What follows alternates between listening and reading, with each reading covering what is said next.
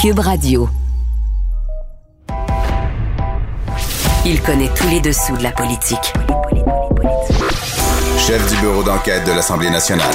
Antoine Robitaille. Là-haut sur la colline. Là-haut sur la colline.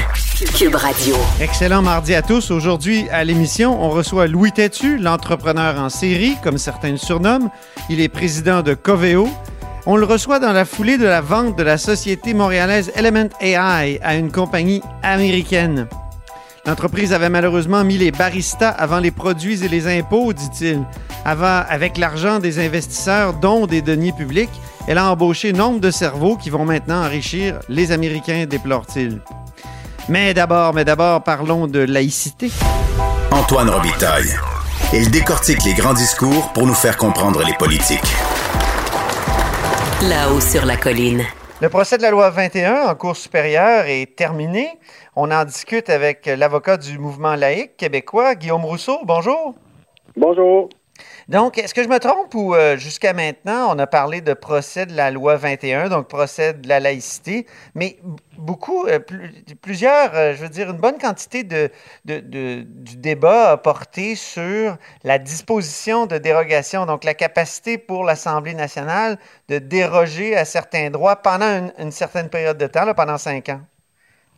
Oui, ben en fait, il beaucoup d'arguments sur la question là, de la liberté de religion, liberté de conscience, devoir de neutralité religieuse des, des agents de l'État. Donc, il y a été beaucoup question de ça aussi. Mais vous avez raison, toute une partie du procès, des arguments, puis des, des fois, les, justement, les arguments qui ont peut-être été plus émotifs ou plus exagérés ou quoi, étaient autour de la disposition de dérogation. Donc, il y en a été aussi beaucoup de questions, vous avez raison. C'est un peu votre spécialité, ça, la disposition de dérogation. Euh, vous avez déjà fait un rapport là, euh, qui avait beaucoup fait jaser parce que vous disiez qu'elle était beaucoup plus utilisée que ce qu'on pensait, alors que euh, Philippe Couillard, je me souviens, l'ancien premier ministre, avait présenté ça comme une, une, bombe nucléaire.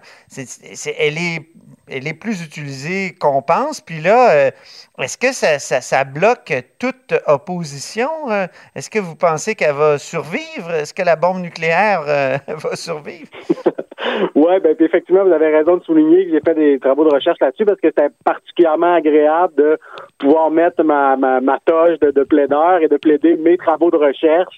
Euh, donc, parce que dans le fond, une partie de l'argumentation des, euh, des gens qui contestent la loi 21 et l'usage de la disposition de dérogation dans cette loi-là, c'était de dire que ben là, il n'y a pas d'encadrement sur le fond, la disposition de dérogation, donc le, le, le Parlement fait ce qu'il veut, et ça, ce serait extrêmement dangereux, d'où les les, les, exemples là, absolument extrêmes qui ont été soulevés, là, qui ont été euh, mentionnés dans, dans les médias. Mais moi, ce que j'ai dit au juge, c'est oublions les, les, les, les, épouvantails là, que les autres parties ont tenté de, de vous présenter. Regardons les faits empiriques à quoi a servi la disposition de dérogation? Après 45 ans de la disposition de dérogation de la Charte québécoise, après plus de 40 ans de euh, disposition de dérogation de la Charte canadienne, concrètement, ça sert à quoi? Et mes travaux de recherche ont démontré que ça sert pas à faire des violations massives et injustifiées de droits fondamentaux. Là. Ça sert à suspendre le droit à l'avocat pour créer la cour des petites créances. Ça sert à donner des pensions euh, de retraite plus avantageuses à des femmes qu'à des hommes parce que à une certaine époque, elles avaient des moins hauts salaires, elles n'ont pas pu en mettre de côté pour leur retraite, etc., etc. Donc, tous les travaux de recherche que j'ai faits qui démontrent que la disposition de dérogation s'est utilisée pour des progrès sociaux ou encore pour euh, défendre le caractère distinct du Québec, eh bien, ces travaux de recherche-là, je les ai plaidés devant le juge et donc, euh, j'espère que ça pèsera dans sa décision. Euh, les chartes des droits au Québec et au Canada, ça c'est venu après la loi sur les mesures de guerre, donc dans les années 70. Et je parlais euh, ici à ce micro avec euh, Jean-Claude Rivet, l'ancien conseiller de Robert Bourassa, qui me disait euh, c'est un peu pour se faire excuser ou expier le, péché de, la loi des mesures de guerre si on a adopté une charte des droits. Est-ce que euh, si, si on voulait réadopter une loi des mesures de guerre, on pourrait l'adopter euh, évidemment avec une euh, disposition de dérogation aujourd'hui? Ben, il avait, en fait, dans la loi sur les mesures de guerre, il y avait la disposition de dérogation par rapport à la Déclaration canadienne des droits. Oui, la déclaration, ouais, c'était moins fort, la déclaration, qu'une charte. Ben, c'est-à-dire, ben, c'est-à-dire que c'est aussi fort que la charte québécoise. C'est-à-dire que la charte québécoise, elle est au-dessus des autres lois, mais seulement dans les champs de compétences du Québec. Ben, la Déclaration canadienne, c'est la même chose. Elle est au-dessus des autres lois fédérales, et dans les champs de compétences fédérales, elle a pratiquement là, la même force qu'une charte que la charte canadienne. C'est-à-dire qu'elle permet de- d'invalider les, les autres lois. Bon, avec la nuance que la charte canadienne, a sa, sa formule d'amendement qui la rend beaucoup plus difficile à modifier, ce qui n'est pas le cas de la, de la déclaration canadienne. Mais non, euh, la déclaration canadienne, c'est vraiment tout à fait comparable à la charte québécoise. Et donc, la seule fois où le fédéral a utilisé une disposition de dérogation, c'est pour euh, la loi sur les mesures de. Puis C'est la seule fois où la disposition été utilisée de manière vraiment à violer des droits fondamentaux de manière massive. C'est la seule fois parce qu'au Québec, elle a été utilisée souvent, mais tout dans des cas où il y avait des bonnes raisons de le faire, ou du moins il y avait, vraiment deux côtés de la médaille. Mhm. On oublie souvent, j'ai eu l'impression qu'on oubliait souvent le fait que c'est toujours temporaire, que c'est cinq ans. Robert Bourassa l'a utilisé en 88 contre l'arrêt Ford, euh, dans le cas de la, de la loi 101. Puis, euh, ben, il a fallu légiférer en 93. Euh, donc, euh, est-ce que ça, il me semble que ça a été oublié dans le, peu d'écho qu'on a eu des débats euh, autour euh, devant le tribunal? Ben, deux choses. D'abord, au niveau de la charte québécoise, il n'y a pas de renouvellement aux cinq ans. C'est vraiment seulement au niveau de la, de la charte canadienne. Et il y a quand même un certain nombre d'exemples. Il y a au moins, je pense, cinq lois en matière de régime de retraite où, depuis les années 80, c'est systématiquement renouvelé aux cinq ans. Donc, même si c'est renouvelable, le nombre de renouvellements étant in- in- infini, indéterminé, ben, à ce moment-là, euh, la, la limite de cinq ans est quand même pas une limite si, euh, si forte. Quoique, l'objectif, c'est de dire que aux cinq ans, évidemment, il y a des élections.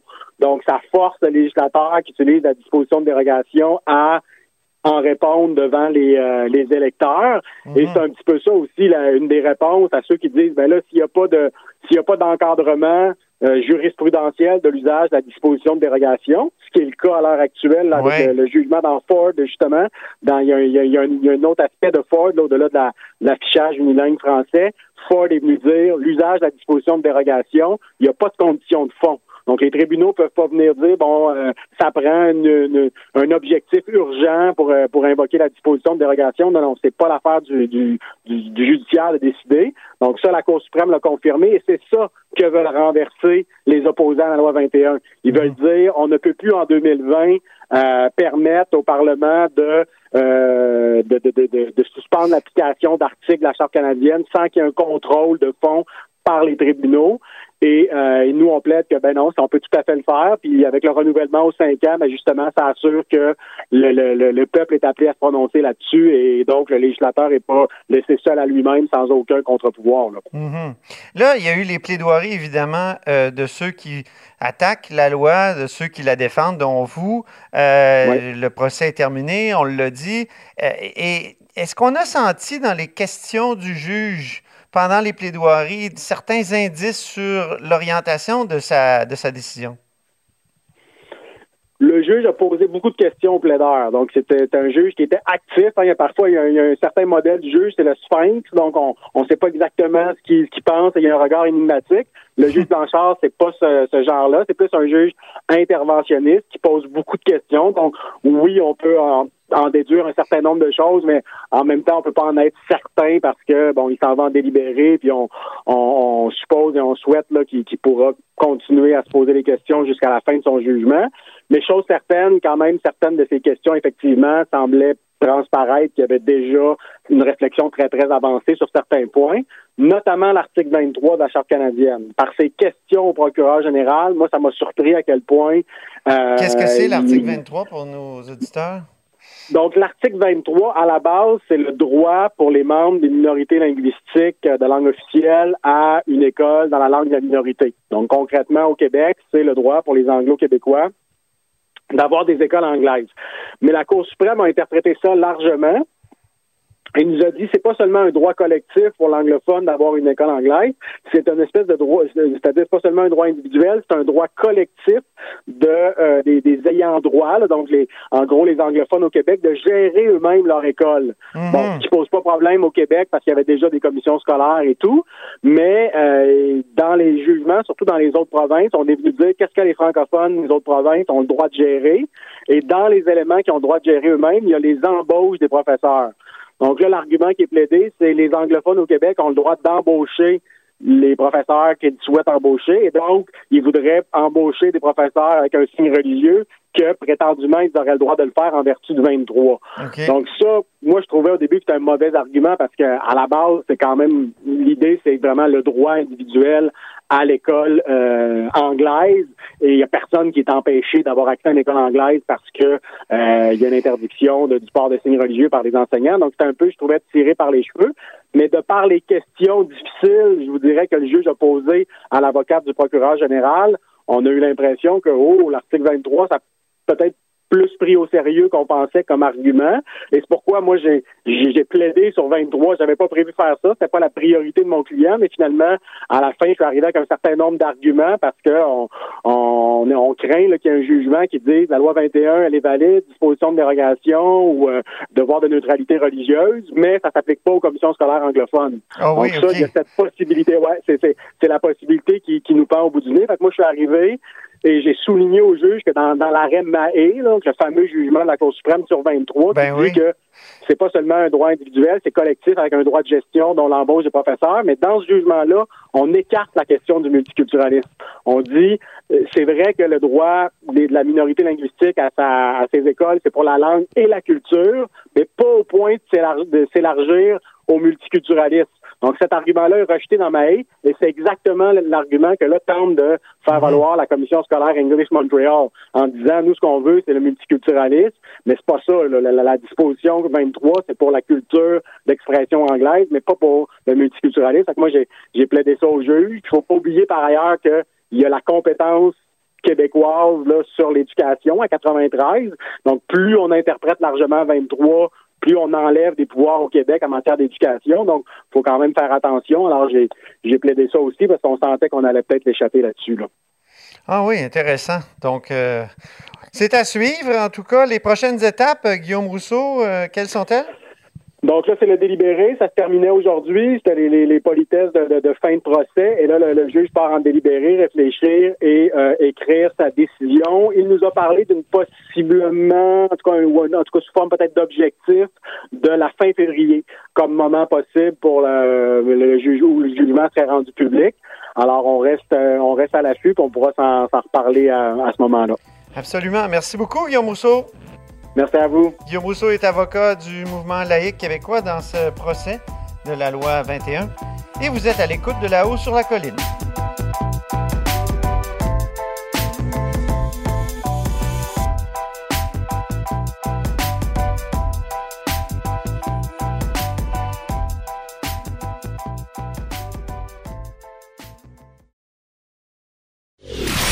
Antoine Robitaille.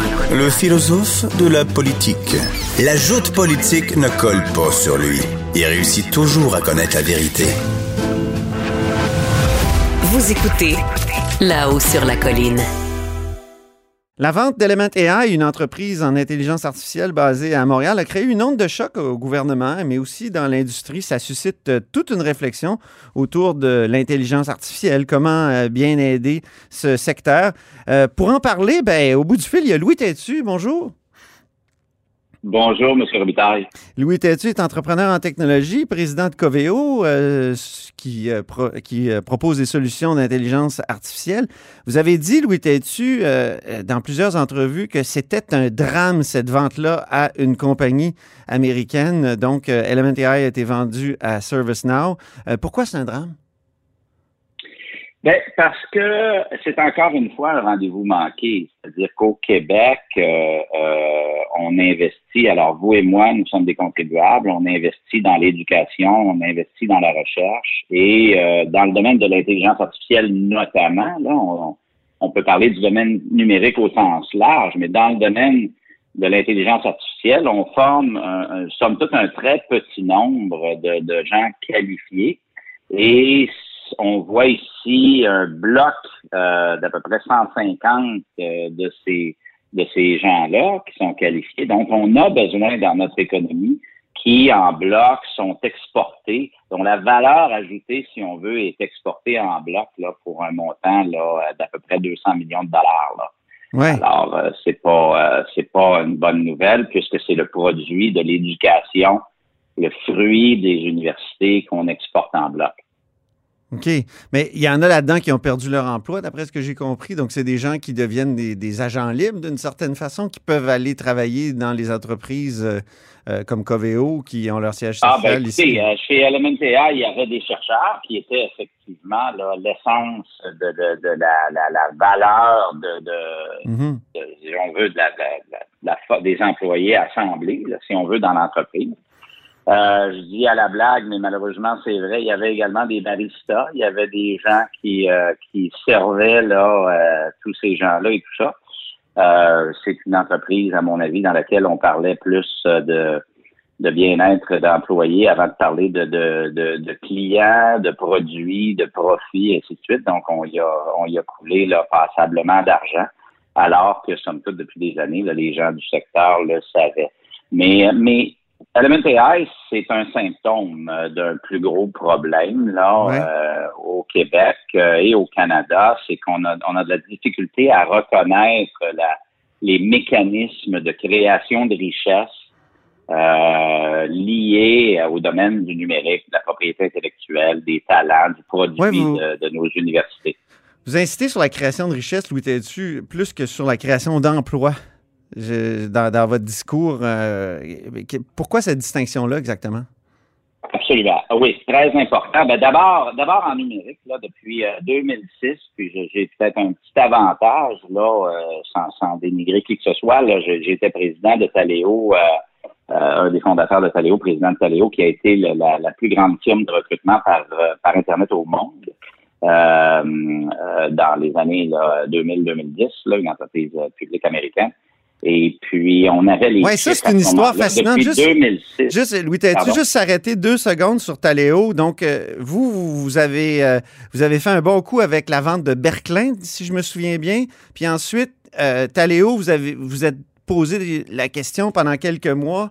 Qu'est-ce que je pourrais informatiser ou numériser euh, dans le monde d'aujourd'hui? Puis vous vous êtes dit, ben les CV, c'est pas fait. Souvent, c'est euh, c'est- vraiment une emmerde pour les, entreprises. C'est difficile à. C'est de l'information qui est disparate. Puis là, vous avez. Vous vous êtes dit, ça serait mieux que les candidats, finalement, postulent sur le- un portail d'une entreprise, si je comprends bien. C'est ça, Taléo, dans le Ben, fond. Taléo, euh, Taléo, en fait, c'est un peu de l'histoire ancienne pour nous parce que c'est c'est une entreprise qu'on avait amenée au Nasdaq en 2005, là, mais euh, qui avait démarré euh, à Québec, qui existe encore, qui a démarré Ouais. à Québec, qui est sur la rue Saint-Joseph à Québec, et puis euh, qui euh, essentiellement a numérisé le profil de compétences C'est ça. par, euh, par euh, sur Internet. Moi, j'ai dit Alors, on les avait les chiffres, euh, on avait les chiffres en, en 2006-2008 qui, qui nous permettaient de comprendre qu'on était déjà en plein emploi dans le secteur numérique.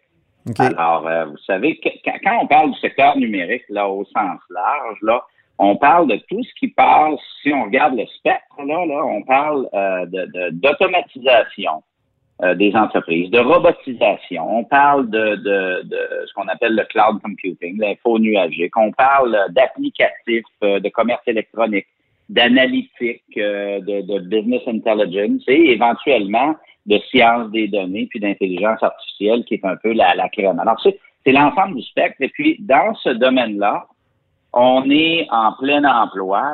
Il n'y a pas de création d'emploi. Alors, la question devient où est-ce qu'on déploie ces gens-là? C'est ça. Et la stratégie de, de, de- on utilise encore, on applique encore au Québec la stratégie qui avait été mise en place par Bernard Landry il y a 25 ans, qui était essentiellement de, qui visait essentiellement, là, en 1995-2000, à créer un secteur de technologie où on allait faire bouger du monde. Euh, et donc, on se foutait un peu d'où allaient travailler ces gens-là. Il n'y avait pas de notion de valeur ajoutée. Euh, et, et au- donc, au lieu de numériser le Québec, au lieu de déployer des gens dans les entreprises, dans les institutions, vous savez, les, les hôpitaux utilisent encore des fax, là, malheureusement, Ben en oui. 2020. au lieu de déployer les gens dans nos entreprises et nos institutions, nos institutions pour les numériser, pour les rendre plus compétitives, ce qu'on a plutôt cherché à faire, c'est de faire bouger du monde parce qu'on se disait, ah, ce sont des jeunes qui travaillent dans le secteur de la technologie qui sont bien payés, donc des bons payeurs de taxes. Et je, je, je, je mentionne souvent l'analogie suivante. C'est un peu comme si on avait une mine d'or qui est la valeur ajoutée des talents, de la recherche, du produit, de l'éducation. Et qu'on disait, ben, ce qui nous intéresse, nous, c'est de faire travailler des mineurs. Alors, on va attirer toutes sortes de monde pour venir embaucher nos mineurs. Même, parfois, on va les payer hein, à coup d'incitatifs fiscaux et tout. Puis on dit, ben, venez faire travailler nos mineurs, payez-les bien, on est content, puis ben, l'or partait avec parce que c'est pas ça qui nous intéresse. On veut juste faire travailler du monde. et euh, et c'est ça qui s'est passé, euh, malheureusement, qui se passe encore, c'est qu'on a focusé sur la création d'emplois euh, au lieu de la création de richesses. Un, jeune là, de l'université là en data science là, peut, peut amener un levier économique incroyable pour euh, rendre une entreprise manufacturière de la Beauce ou encore Alimentation Couche-Tard ou encore la Banque nationale ou notre hôpital là, beaucoup plus efficace, beaucoup plus compétitif. Et là, on crée des emplois parce que euh, si vous rendez vos entreprises compétitives par la numérisation, ben, vous allez permettre à ces entreprises-là la, la, la possibilité de, d'embaucher des gens, finalement, elle augmente beaucoup. C'est ça. Puis on rend l'hôpital euh, plus, euh, plus efficace. Plus efficace. Euh, puis, ben oui. Exactement.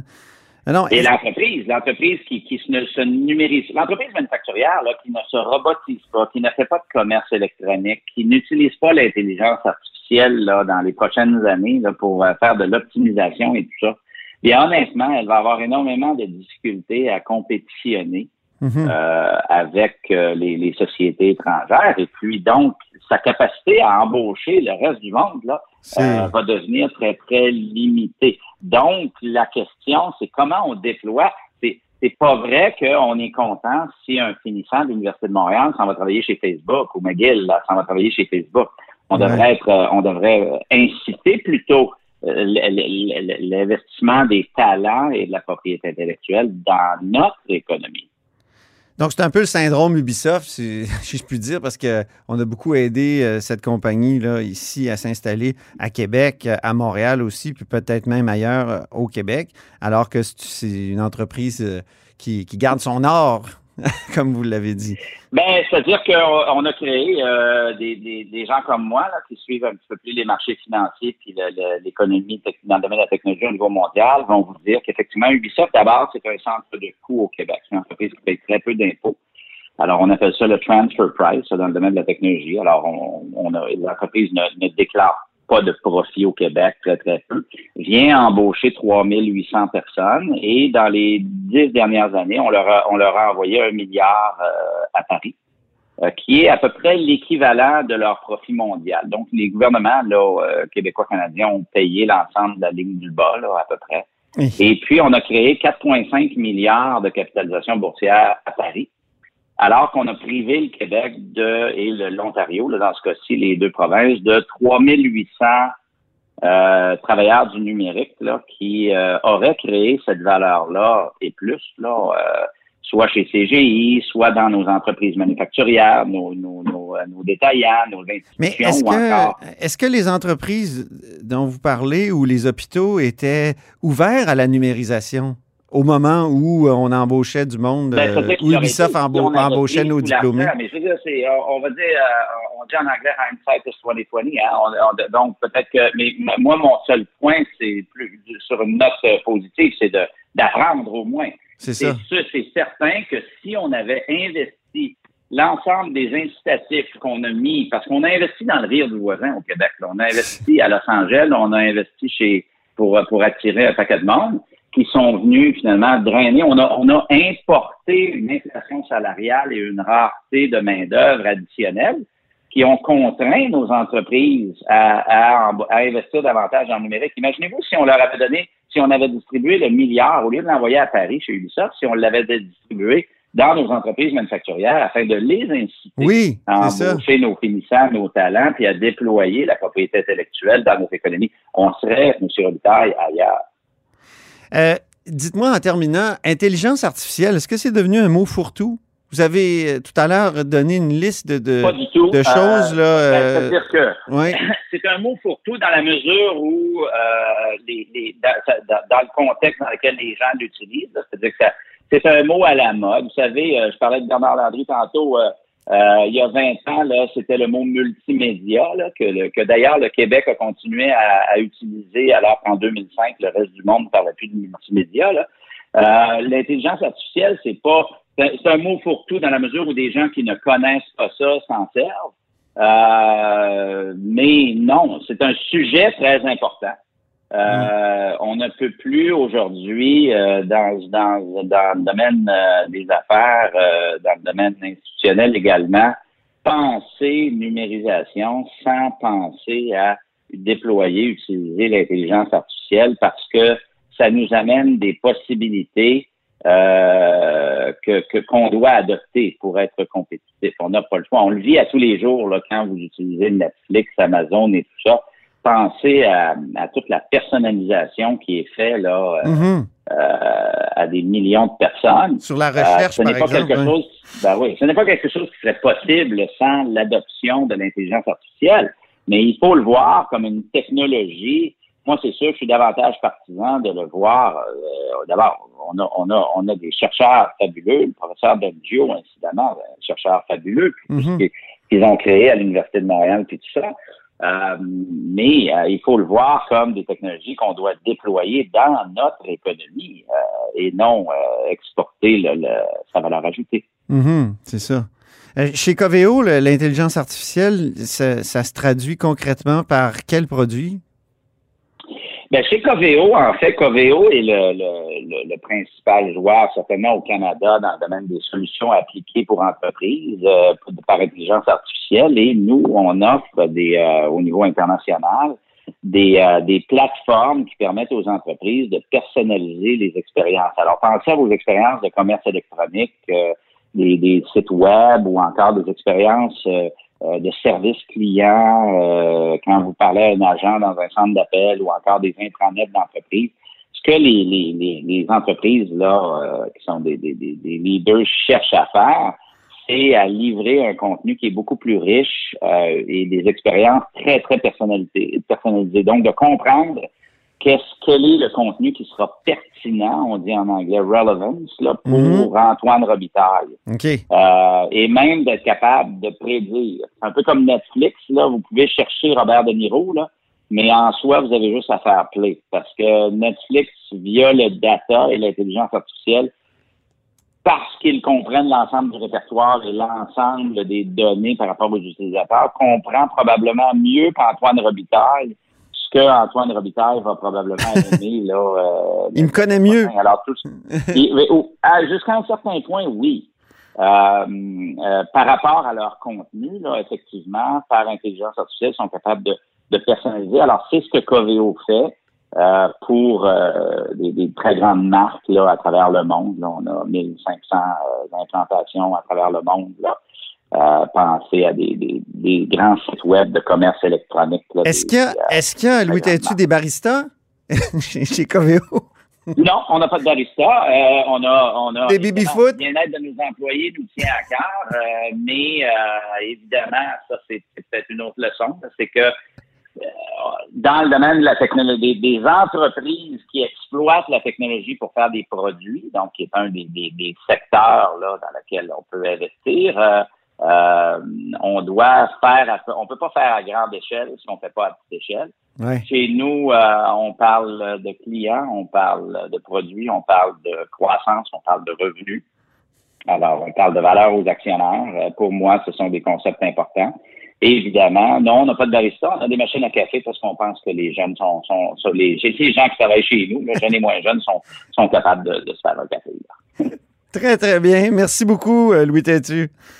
Merci, M. Robitaille. Bonne journée. Louis Têtu est entrepreneur en technologie, président de Coveo, Solutions Intelligence Artificielle. Vous êtes à l'écoute de La Haut sur la Colline. Et c'est tout pour nous à La Haut sur la Colline euh, en ce mardi. Merci d'avoir été des nôtres et n'hésitez surtout pas à diffuser vos segments préférés sur vos réseaux.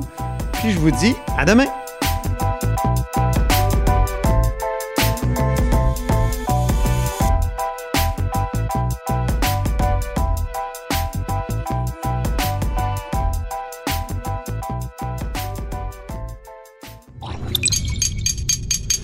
Radio.